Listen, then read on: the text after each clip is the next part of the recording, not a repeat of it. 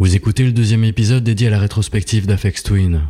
Cet épisode a pu se faire grâce à la participation et au conseil de, dans l'ordre d'apparition, Guillaume de la chaîne Révisons nos classiques, qui a fait l'intro radio déjà présente sur l'émission YouTube. Loli conteuse et podcasteuse de Je compte jusqu'à toi. Elle est la One New Age. Corentin de la chaîne YouTube La Bonne Oreille, dans le rôle de Paul Nicholson. Nix M. Cavalier, autrice et prêteuse de voix dans le rôle de Risa Morley. Christophe du podcast et chaîne YouTube Enjoy the Noise, dans le rôle de Seymour Stein. François du studio TJP qui m'a conseillé sur le mix de la partie club. Merci et bonne écoute. Toujours calé sur Blondel Los Santos 97.8 FM 8h45. C'est une belle journée qui s'annonce les amis. En revanche, attention, on nous signale un accident sur la sortie de l'échangeur qui mène à Rockford Hills. Si vous vous dirigez par là, attendez-vous à des ralentissements, roulez prudemment. On se retrouve pour le point circulation juste après ce morceau d'Efex Twin. J'adore. Stop making that big face.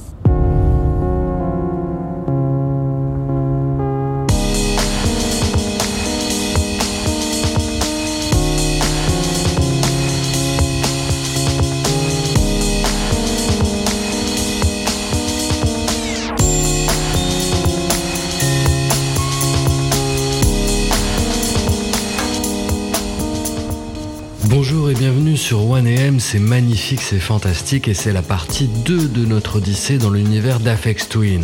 Peut-être avons-nous déjà perdu quelques navigateurisses charmées et dévorées par les sirènes des premiers sons de Richard D. James. Pour les autres, on continue notre aventure et on revient un tout petit peu en arrière.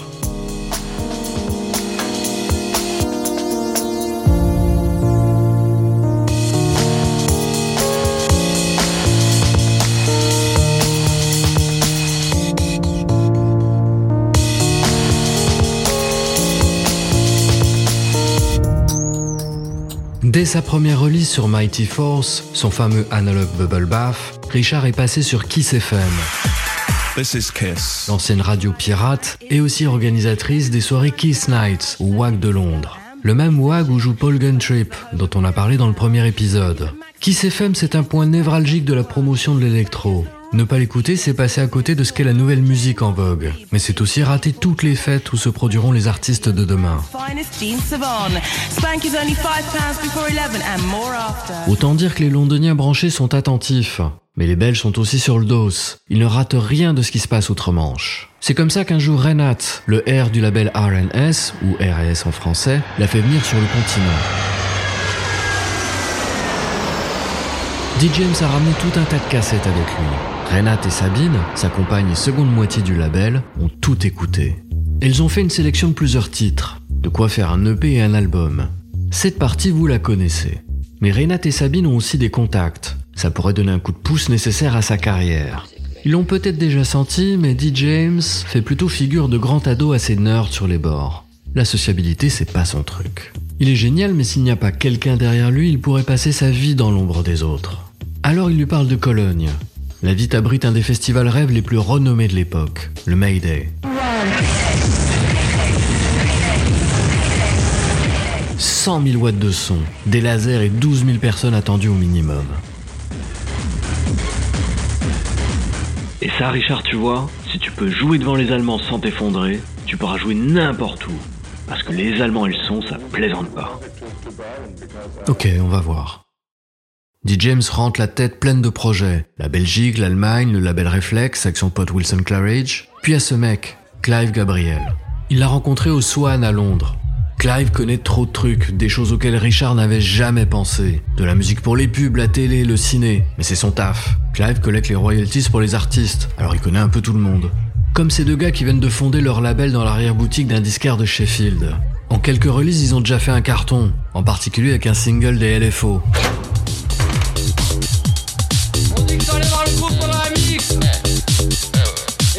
Convaincus que leurs morceaux seraient mieux sur vinyle que sur leur cassette C'est ce qu'on raconte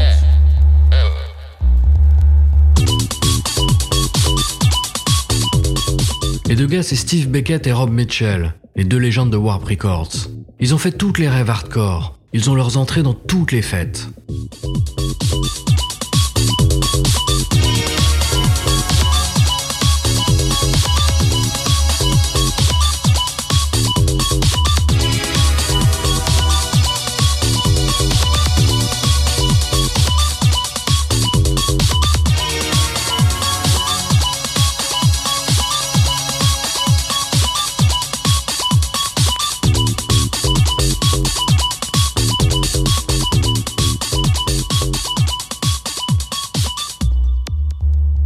Contre, c'est des quiches pour les contrats. Pareil qu'ils font signer l'artiste sur la cassette qu'il leur est remise. C'est la preuve de leur engagement contractuel. Une putain de signature sur un boîtier de cassette. T'y crois ça?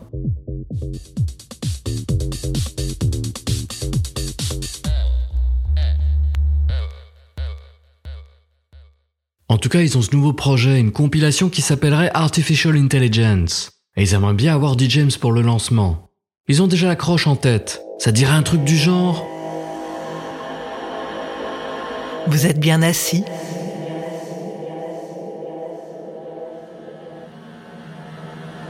Artificial Intelligence est fait pour les longs trajets, les nuits calmes et la somnolence de l'aube après la fête. Ouvrez votre esprit et écoutez. Allez, ça fait un peu New Age. Mais pourquoi faudrait poser son cerveau dès qu'on écoute de la tech? Il publiera sous un nouveau blaze. Il sera Diceman. C'est le titre d'un bouquin de Cockcroft qu'il a lu. L'histoire de cet homme qui organise sa vie sur un lancer de dés. L'abolition de l'ego, les choix sans limite et les personnalités multiples. Afex ne réutilisera plus ce pseudo par la suite, mais il gardera le nom du morceau, Polygon Window, dans sa boîte à alias.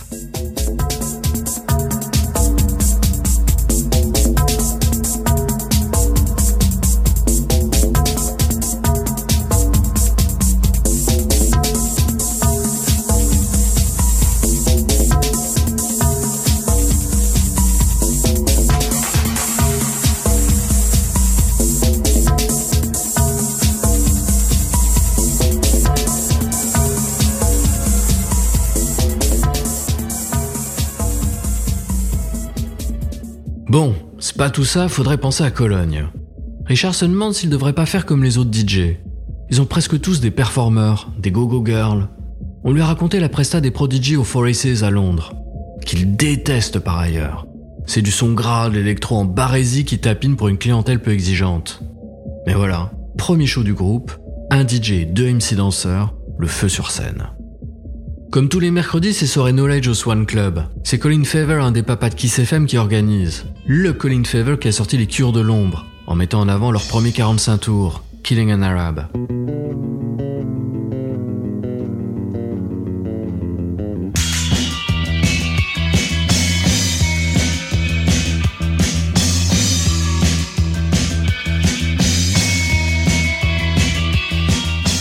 Colin qui mixait chaque semaine au Rex Club de Paris.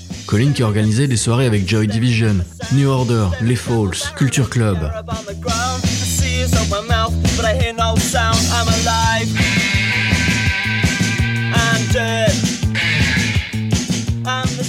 Tout ça, Afex s'en fout un peu. Il aime pas tous ces groupes. Sauf les Falls. Afex est fan de Marky Smith, le chanteur. Il adorait le rencontrer.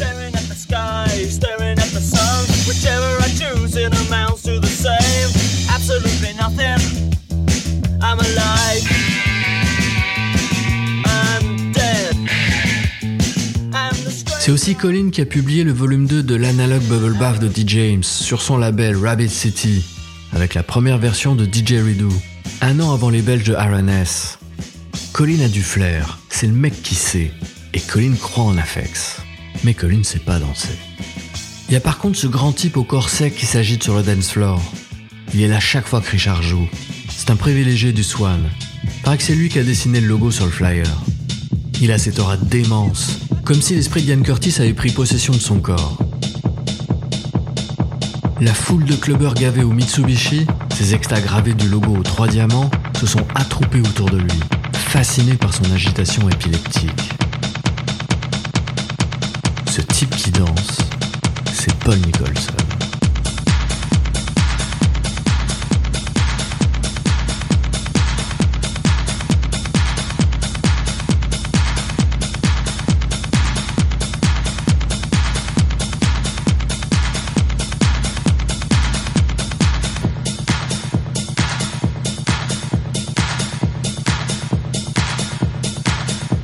Danser comme un cinglé. La rêve, c'était mon univers.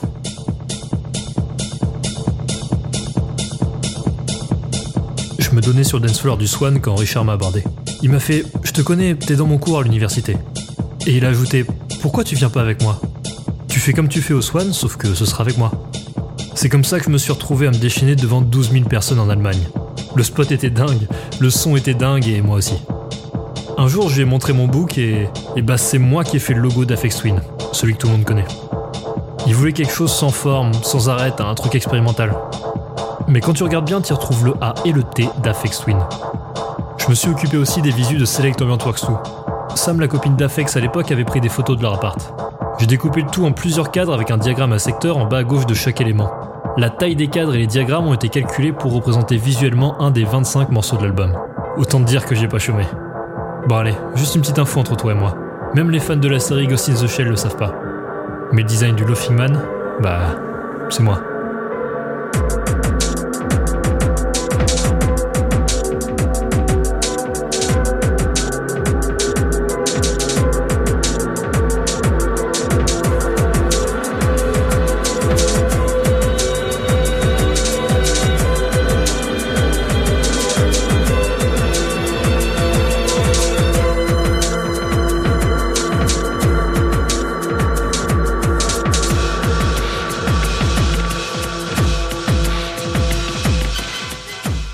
Nicholson est le premier à donner son identité visuelle à Afex Twin.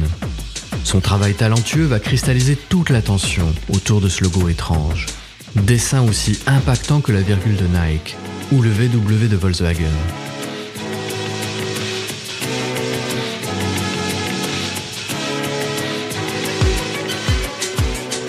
Ça fonctionne parce que le symbole appelle à beaucoup d'interprétations. C'est une indication fonctionnelle, une flèche qui pointe une direction, comme on trouverait sur les autoroutes. Mais aussi un deltaplane, le sigle des anarchistes reveut y corriger, un symbole extraterrestre. Pour de vrai, au-delà du mythe, c'est surtout le recyclage d'une proposition graphique rejetée pour la marque de skate Anarchic Adjustment qui cherchait un truc un peu alien.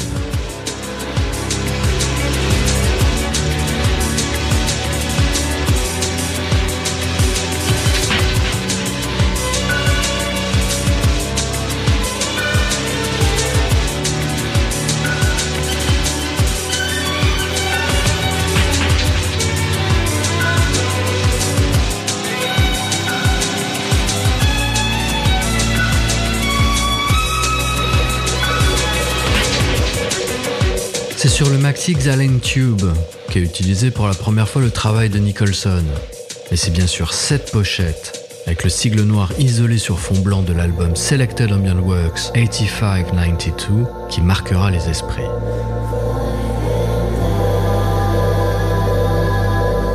L'impact de ce visuel si épuré et si clair en termes de message est quelque chose qui a rarement été produit ou reproduit dans la musique avec succès. Et on se fera un petit jeu en fin d'émission, restez avec moi.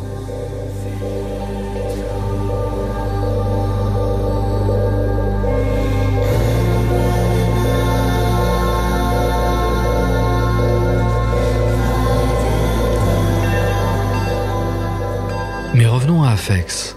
Il opère un rapprochement avec Warp, aidé par Clive Gabriel. Aussi improbable que ça puisse paraître, malgré son succès, personne ne se bat vraiment pour le signer. C'est le début des années 90. C'est Brian Adams ou Cher qui passent à la radio.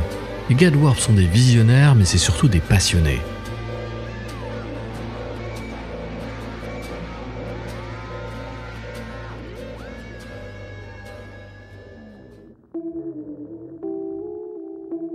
Ils négocient l'exclusivité des releases et repress sous le nom Afex Twin contre une petite avance sur bénéfice. C'est suffisant pour laisser Richard travailler sereinement, et ça leur assure une perte minime en cas d'échec. Clive rapproche aussi le duo Warp Afex Twin du label Sir Records, filiale de Warner. Sir, c'est le distributeur US, et surtout le faiseur de notoriété mondiale des groupes. Les Ramones, les Smiths, Soft Cell, Depeche Mode, Ministry sont passés chez eux. Encouragé par une série d'EP dont On, accompagné de son clip réalisé par Jarvis Cocker, le chanteur de Pulp, Sir pense avoir misé juste.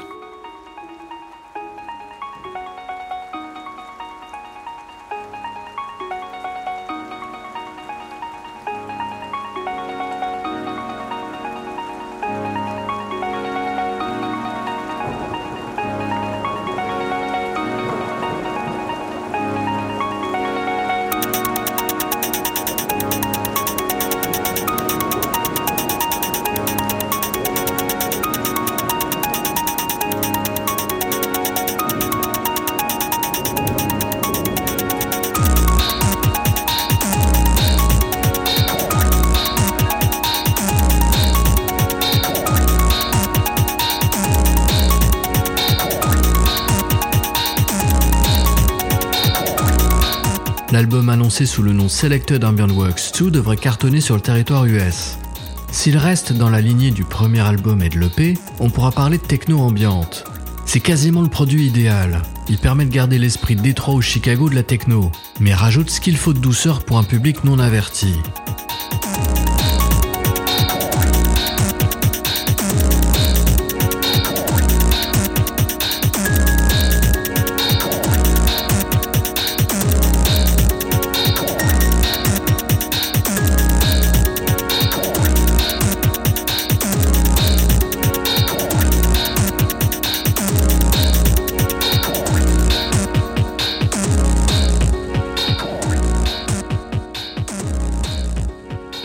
C'est ainsi qu'en 94 sort le second album d'Afex Twin.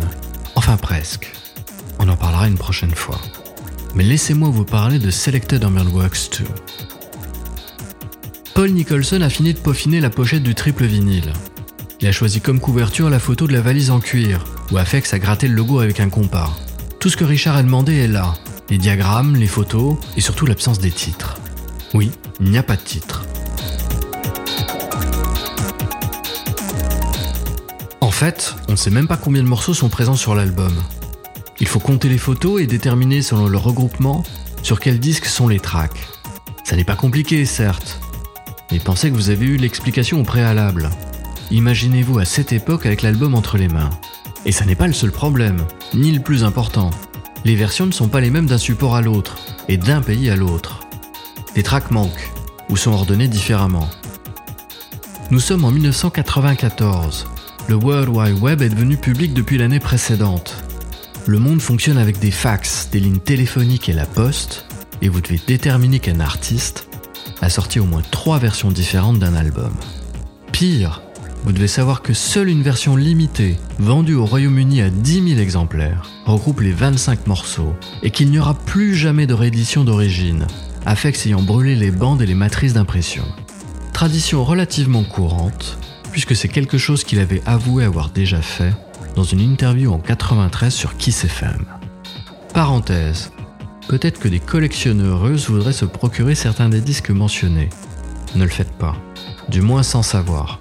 Selected Ambient Works 2, c'est entre 120 et 200 euros pour la bonne version.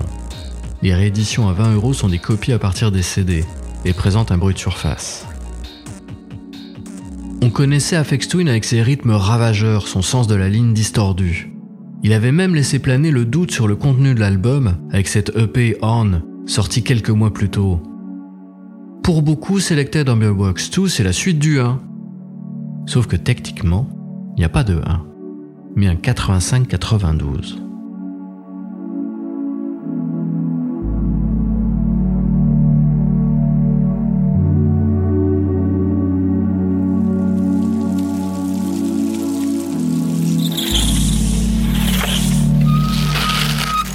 Routine est quasiment la même tous les matins. Un coursier se présente à la réception du bâtiment de la Warner à New York et remonte les étages jusqu'au bureau de sa filiale Sir Records. Ce matin, le coursier a déposé un paquet venant de Sheffield en Angleterre sur le bureau de Risa Morley. C'est Risa qui est en charge du dossier Warp. Et là, entre les mains, le nouveau disque d'Aflex.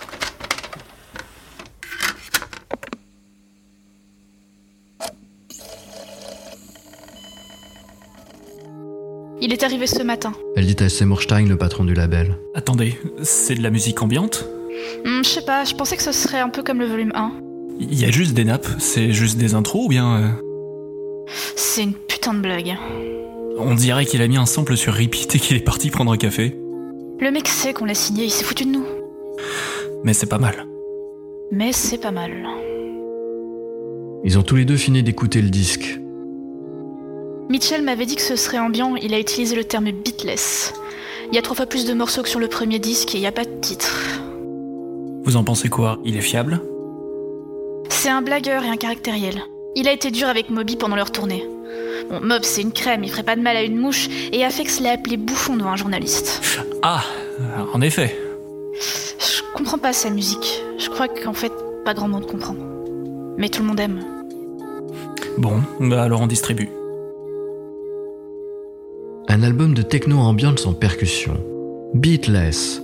Comme le fera remarquer Mark Weidenbaum, qui a consacré un livre à ce disque, c'est la contradiction de ce qu'incarnent les Beatles.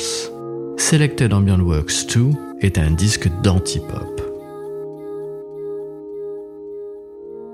Je devrais normalement avoir d'énormes difficultés à vous parler de la musique de cet album, étant donné l'absence de repères pratiques.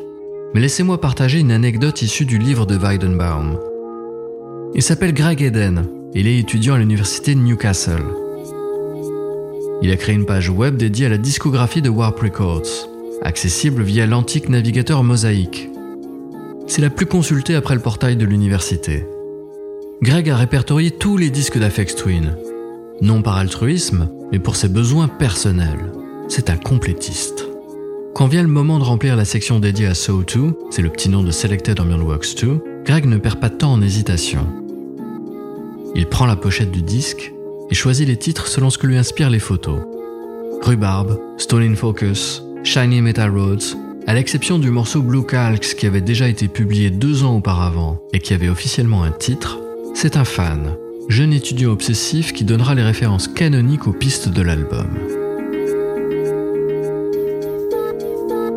Parce qu'Afex, c'est ça aussi, la récompense souvent inattendue à votre contribution.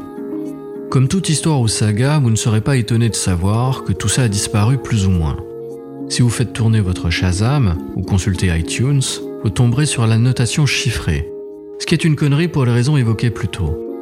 Sur Deezer, par exemple, la piste 11 est la piste 10 de Shazam et Apple. Et comme il y a 25 pistes à l'origine sur l'album, il est possible que vous ne sachiez pas que ce très beau titre, Stone in Focus, est le 19e morceau retiré des versions CD.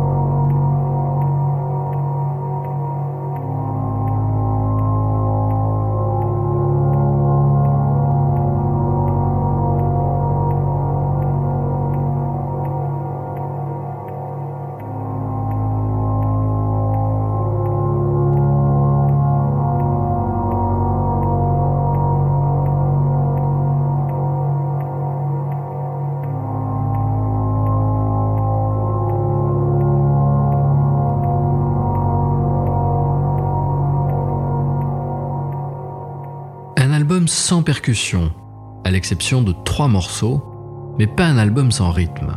C'est le temps long du voyage intérieur.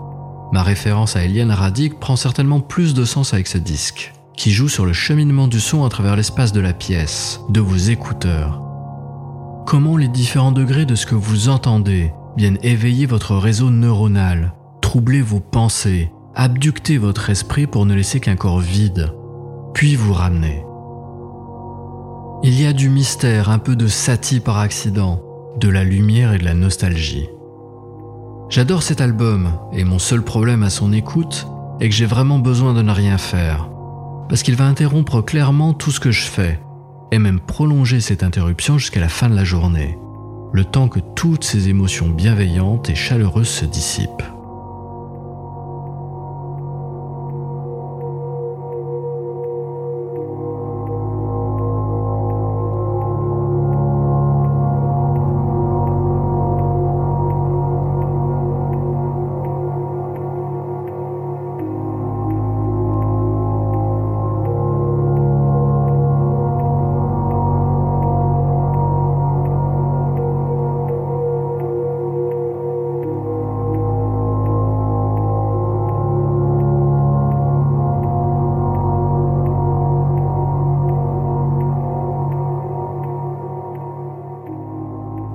Je vous abandonne pour aujourd'hui, je n'ai pas tout abordé sur Saw 2, ni même sur le personnage Afex Twin et l'homme D. James.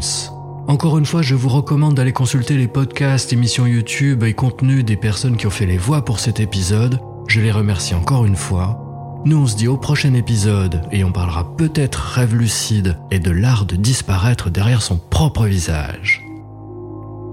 Et oui, parce que j'allais oublier. Alors pour le petit jeu, j'ai pas trouvé de prix, désolé. Moi, l'organisation des concours, ça fait deux. Mais voilà, sur Twitter, sur le post de présentation de cet épisode, je mettrai plusieurs logos de groupes célèbres. À vous de vous amuser à reconnaître à qui ils appartiennent. Les logos peuvent être des lettres, mais jamais les noms en entier. Et j'ai pris soin normalement de détourer uniquement le symbole. J'ai bien sûr eu des dilemmes comme pour Metallica, parce que plus que le nom, c'est les pointes qui donnent tout son caractère au logo. Mais je l'ai quand même exclu. Un autre choix difficile, ça a été de garder un logo alors qu'il me semble que l'usage massif de ce symbole a été fait bien après que le groupe ait cessé d'exister, et que le symbole n'a été utilisé qu'une seule fois par le groupe même. Quoi qu'il en soit, portez-vous bien, jouez un petit peu à mon jeu, écoutez beaucoup de Selected Ambient Works 2, sortez couverts, c'est important, je vous aime.